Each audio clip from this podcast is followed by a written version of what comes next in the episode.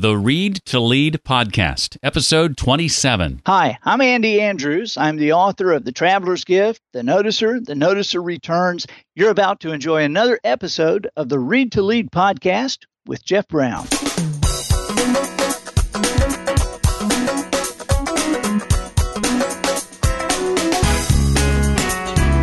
I want to know that at the end of my life, I can point to the sum total of my efforts on this earth and I can say, yes, that represents me. I don't want to take my best work to my grave with me.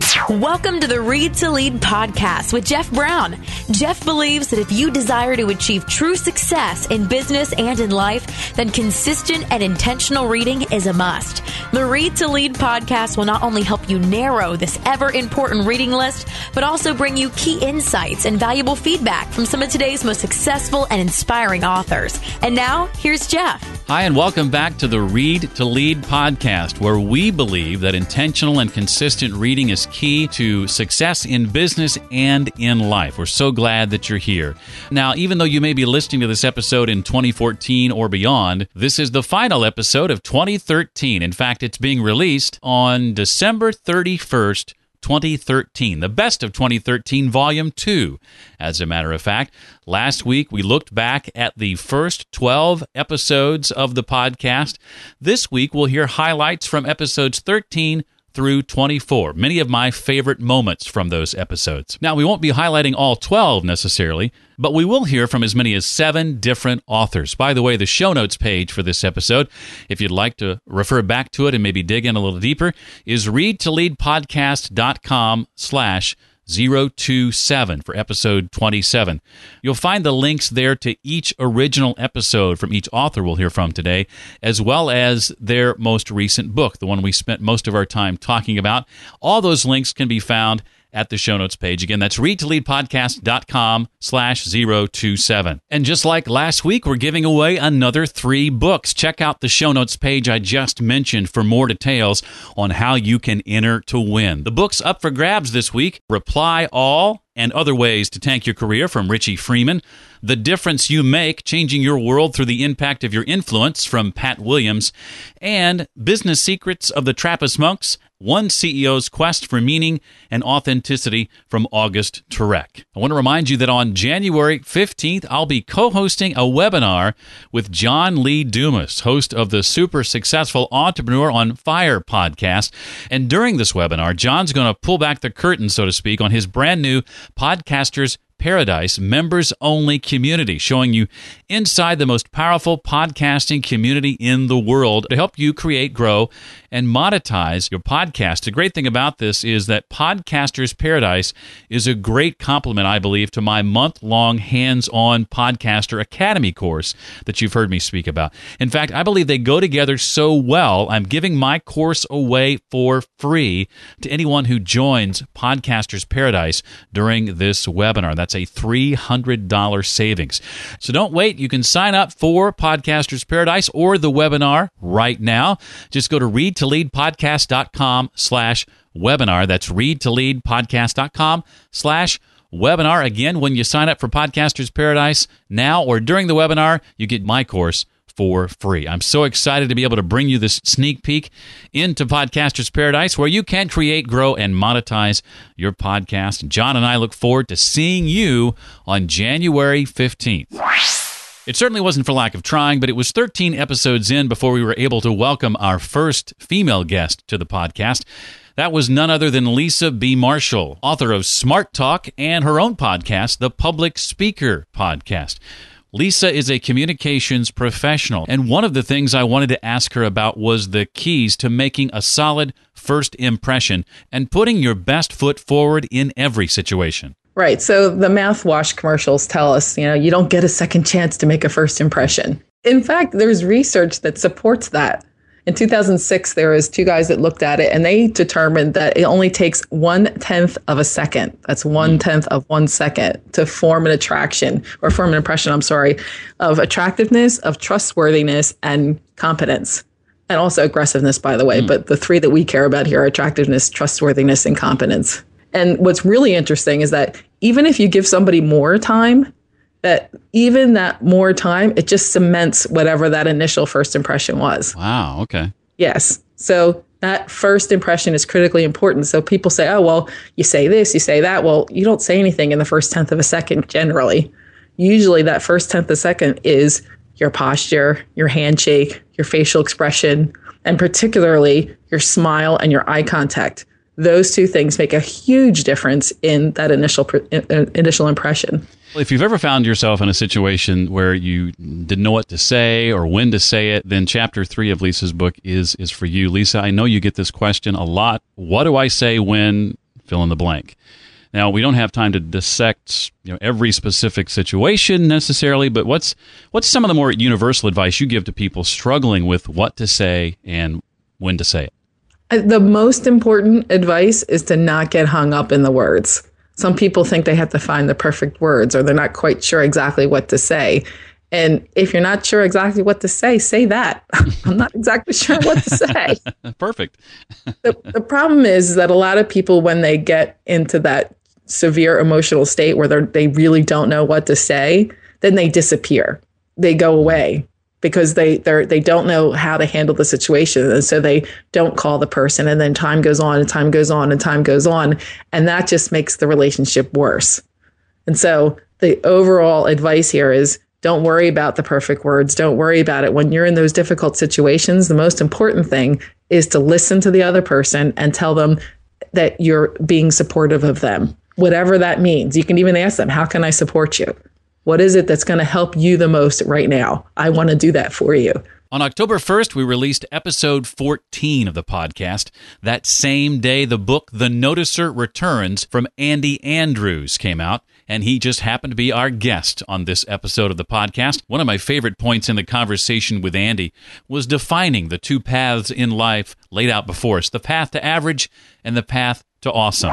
Well, we recently had on the show a guy you probably know named Jon Acuff, who in his latest book, Start, talks about the, the two paths that we can travel in life the path of average and the path of awesome.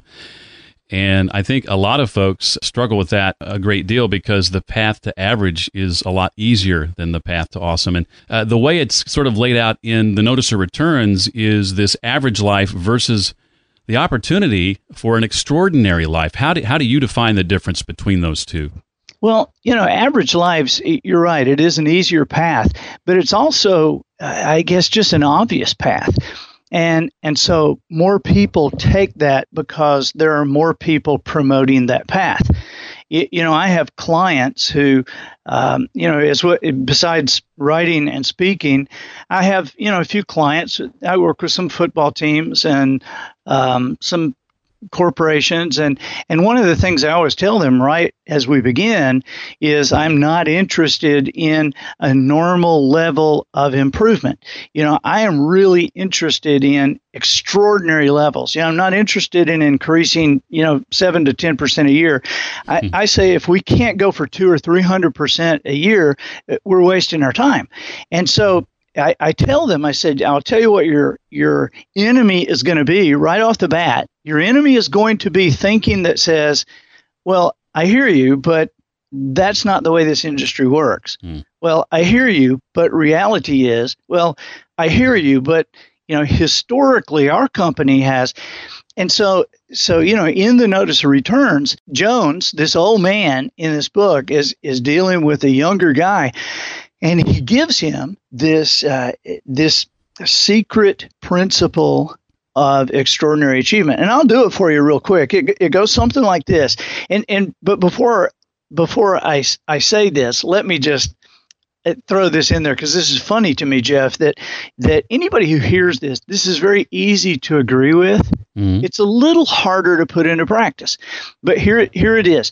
If you're thinking like everybody else is thinking, and you're doing what everybody else is doing, you're probably doing something wrong because everybody is not achieving results that we would all look at and call extraordinary. Mm.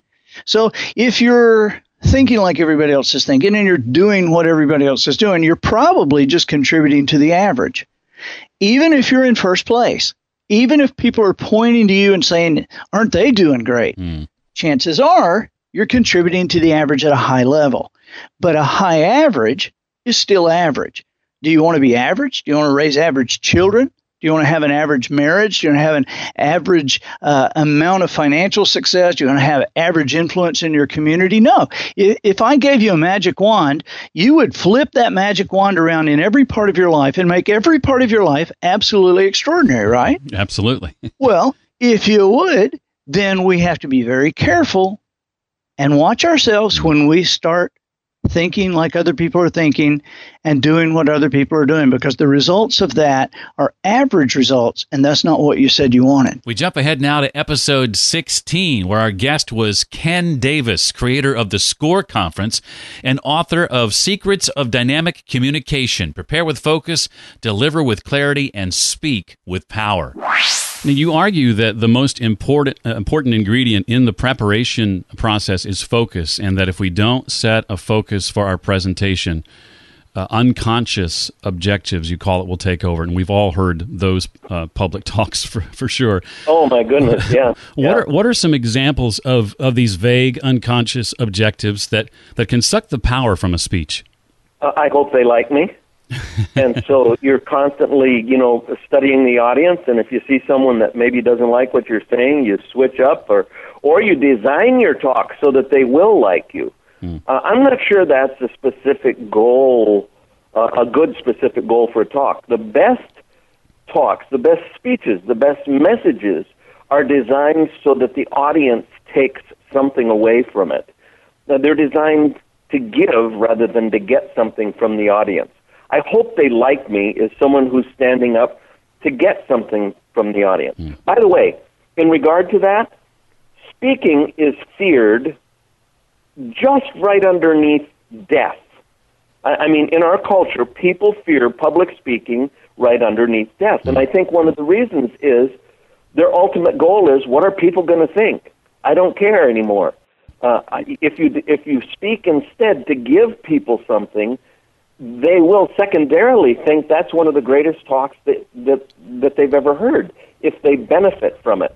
And many of the people who have come through, uh, we have taught not to let that, that unconscious goal of I hope they like me come in or I hope I do well, and instead just stand up there to deliver something that will benefit people's lives. It changes everything. Another one is, um, you know, I've got a half hour to fill. well, hello, just send me a send me an audio tape. Uh, you know, send me a what are those called now? Three GMs or three PMs or PMG three or whatever. Send me something I can listen to.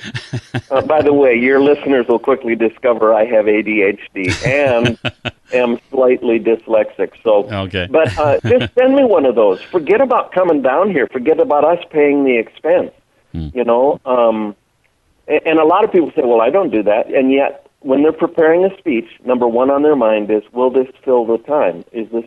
I don't care. I, if if I stop 15 minutes early and people rush out the door to take some action that'll change their lives, I've succeeded. There's no success in going 30 minutes, and rarely, rarely do you ever find people criticizing a speech when it, uh, going it, it was too short. If I had a favorite book of 2013, and I do, it's this one Die Empty, Unleash Your Best Work Every Day. The author is Todd Henry, also the author of the book The Accidental Creative and a podcast of the same name. And we spoke with Todd on episode 17. Now, you've helped us define what you mean by work as anything to which you can add value. Uh, and you go on to suggest that there are basically three kinds of work. And I'd like for you to, if you would, define each of those and, and what putting them together looks like for us. Yeah, so so the three kinds of work. I mean, we we tend to think of work as this giant mess of obligations and tasks and priorities and and activities, but really work can be parsed into three types. Um, the first type is making, and making is the actual doing of the work. Right? These are the things we think of when we think of uh, of of work. You know, it's the it's checking items off your list. Mm. So if you're a designer, it's pushing pixels. If you're a writer, it's writing words. If you're a manager, it's actually sitting down and developing this. You know, whatever it is that you develop as a manager that you're accountable for. Um, the second type is is mapping, and mapping is the strategic planning that we have to do. So it's the work before the work, right? So you you map and then you actually sit down and you make, meaning you do, you execute your plans. Those are the two types of things we tend to think of when we think of work. There's a third kind of work that we often neglect and don't think about, and that is what I call meshing. Meshing is all the work between the work. It's all of the ineffable stuff that ties our work together. So it's uh, things like developing your curiosity, developing your skills. It's um, identifying your through line in your work and tying all of your activities back to that through line or the core why that drives your best work. It's all of those kinds of things that we tend to sometimes neglect and not think about because they they aren't really the tactile parts of our job and yet they're just as important as mapping and making. And so depending on which, you know, how well we engage in each of those three, we can fall into four different productivity profiles is what I call them. Um, four different profiles that we can fall into so if you're really great at mapping and making, but you're not meshing, you're not doing the little ineffable things that tie your work together, develop your skills and position you to be more effective tomorrow. I call that the driver. And the driver is very obsessed with results, uh, today's results, but they're not doing the things that are preparing them for the work that's coming tomorrow. They're not developing themselves, pursuing their curiosity, all of those things. So mm. they become decreasingly effective over time because they're not sharpening their ability to engage in tomorrow's challenges. Um, of course, you could be a, a, great mapper and a great mesher, meaning that you you strategically plan and you're doing all the ineffable stuff, but you're not actually sitting down to make. You're not actually pr- producing anything. And I call that the dreamer. And the dreamer is a person who loves to talk about projects. They love to talk about their ideas, but they never actually do anything. And I'm sure we both know several people who would fall into that profile, right? oh, me from time to time. Yeah, well, me too. Yeah, from time to time, sure. And we all tend to gravitate toward one or more of these at various times, mm. right? Um, the third, the third type is that you could be great at making and great at meshing, but you're not mapping, meaning you don't have a strategic plan. You're not operating according to the conviction of a strategic plan, and that person is what I call the drifter. They bounce from thing to thing, from project to project, uh, but they never, they, they often don't complete them because they're always moving to the shiny new thing. They're drifting. Um, they don't have the, the conviction of a strategic plan to keep them focused on an end objective. And then the final profile is when you are mapping, making, and meshing simultaneously. That's what I call the developer. Hmm.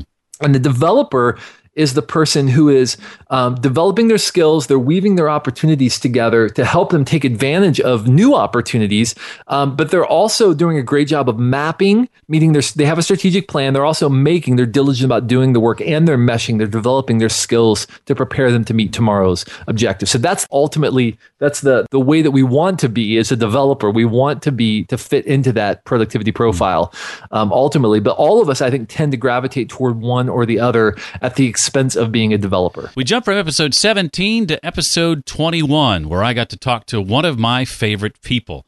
It's Chris Brogan, who is author, along with Julien Smith, of the book The Impact Equation. Are you making things happen? Or just making noise?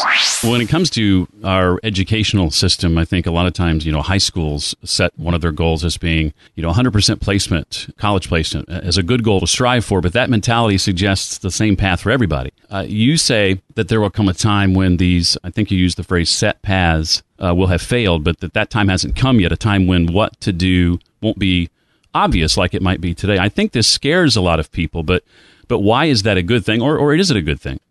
You know, that's a that's a really good uh, question to ask. I, I, would say that the, the, there's a huge challenge right in front of everybody, which is to say that uh, the jobs that we were promised and the work that we were promised that's current out there in the universe is no longer there. And uh, James Altucher, in his book Choose Yourself, I mean, this is a reading podcast after all. We have to get many books in here.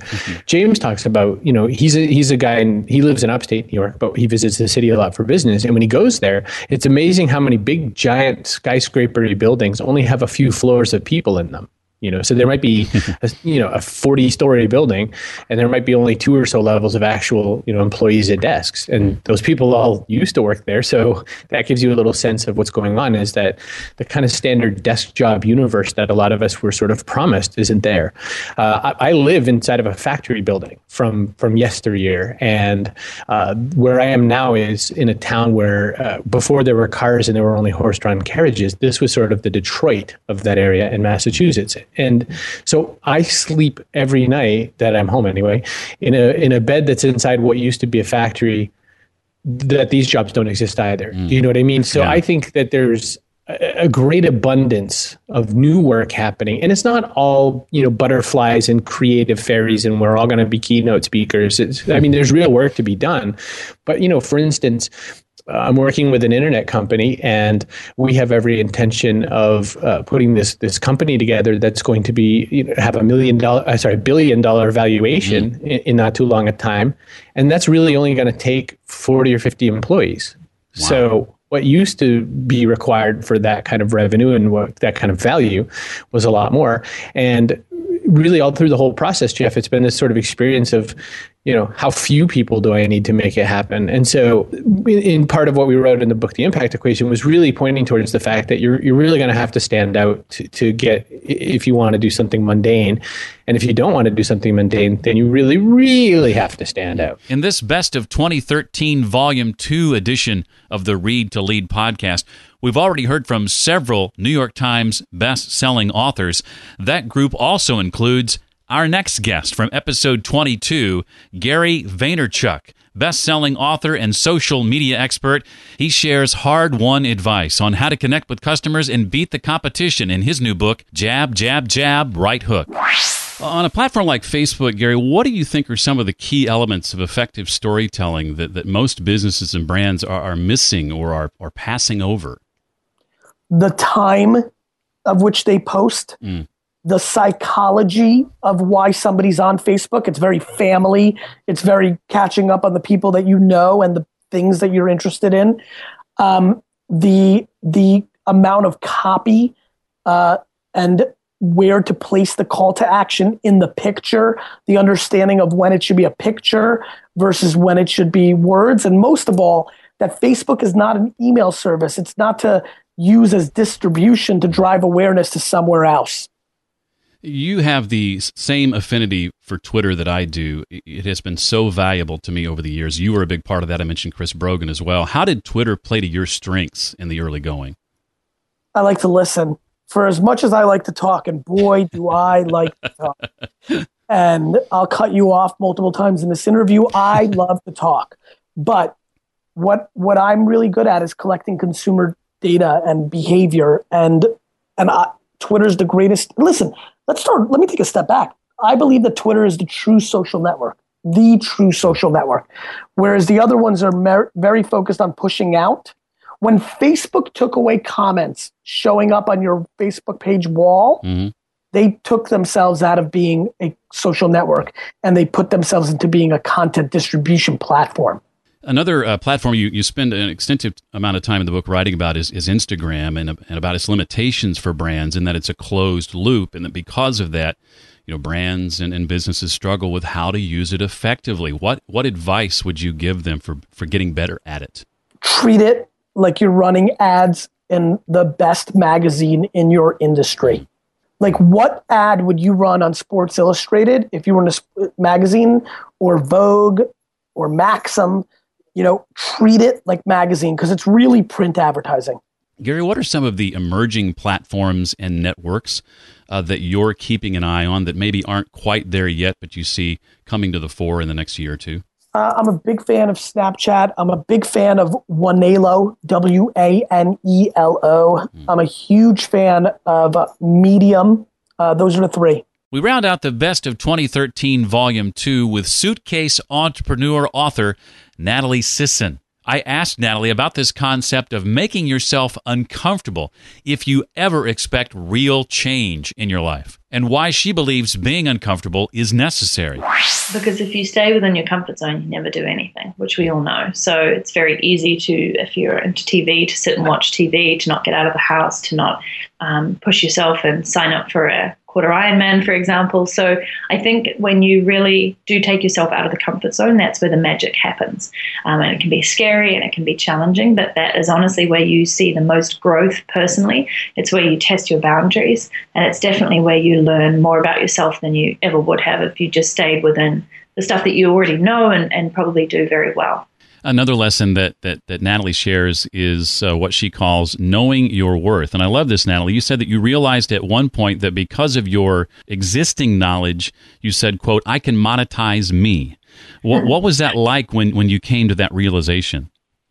I, a lot of people cringe at that. They go, oh, I hate the word monetize. But honestly, I do think you can monetize yourself, and you should. If you have skills and knowledge that other people would value, mm. then it's worth packaging that into something that you can help them uh, help them with and actually get them to pay you for. I mean, that's the standard basis of any business, right? Solve a problem or um, solve a need that somebody has that they value and they will pay you money for. Mm. But I think that more and more we have this opportunity to become what I talk about as sort of leading learners, which is where you go ahead and you learn something, you apply it, and then you can actually turn around and teach people who are just a few steps behind you what you've done or how they can apply it to themselves. And that's really valuable. And that's where you can start to monetize yourself. And a lot of people, I think, say, no, I don't have any special knowledge or skills. But I think we take a lot for granted in what we do naturally and what comes naturally to us. So it's really worthwhile exploring those things that your friends say, hey, you know what, you're really good at, you know, cooking French meals, or you're really great at matchmaking people, um, or you're really great at simplifying the complex. And those are the things that people will pay you for if you can find that sweet spot. Uh, in, in, yet another lesson, you suggest to maximize what you've got and to never stop testing. I'd like to know, Natalie, what are some examples of ways that you've accomplished that? I think I'm always tweaking and testing. Um, so every single launch that I've done of a digital product or a program uh, or a workshop, I've just always tested out different ways of not only how I've structured it or how it's delivered, but also how I've marketed it. And it's interesting actually to see, you know, over the years, I've gone more for the how can I make this accessible to everybody because I love for people to feel like they're included and I want to help as many people as possible. Up to now, when I've actually launched um, something that's much more exclusive, I'm not marketing it in the normal way. It's very much internal within my community. It's, uh, it's application only. It's all the things that I've never done before, actually. And I just love the learning lessons that come from that. And that has just come from listening and understanding my audience and knowing what works and what solutions deliver, and then creating that and and putting it out there in a different way. And I just love that. I mean, I think I'm always learning, and I would hope that people in my community are, and I hope that you are. And to actually test that out and see how it works rather than always doing the same thing. The final episode of 2013 is now officially in the book. I want to remind you that you have the chance to win one of three books here at the end of the year. That is, if you're listening to the podcast between December 31st and the morning of January 4th. Books up for grabs include Reply All and Other Ways to Tank Your Career from Richie Frieman, our guest on episode 18 of the podcast. Our guest on episode 15 was Pat Williams, The Difference You Make, Changing Your World Through the Impact of Your Influence. And our guest on episode 25 was August Turak.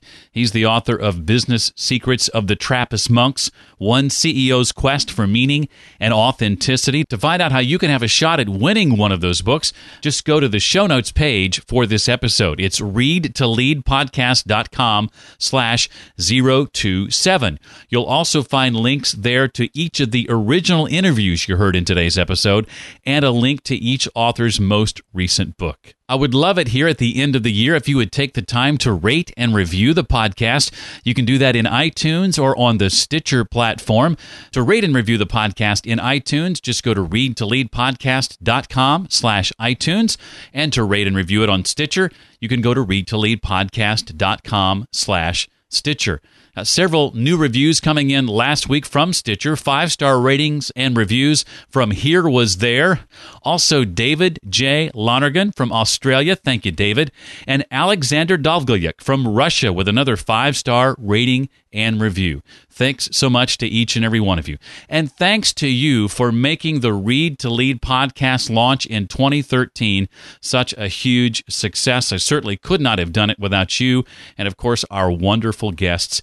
And I'm looking forward to all the great books that I can bring you in 2014. Please remember that if you or someone you know has launched or is about to launch a podcast, you can get my month long Podcaster Academy course for free when you sign up for John Lee Dumas's Podcasters Paradise and our upcoming webinar that's happening January 15th. Go to readtoleadpodcast.com slash webinar to find out more. That does it for this week, the last episode of the year.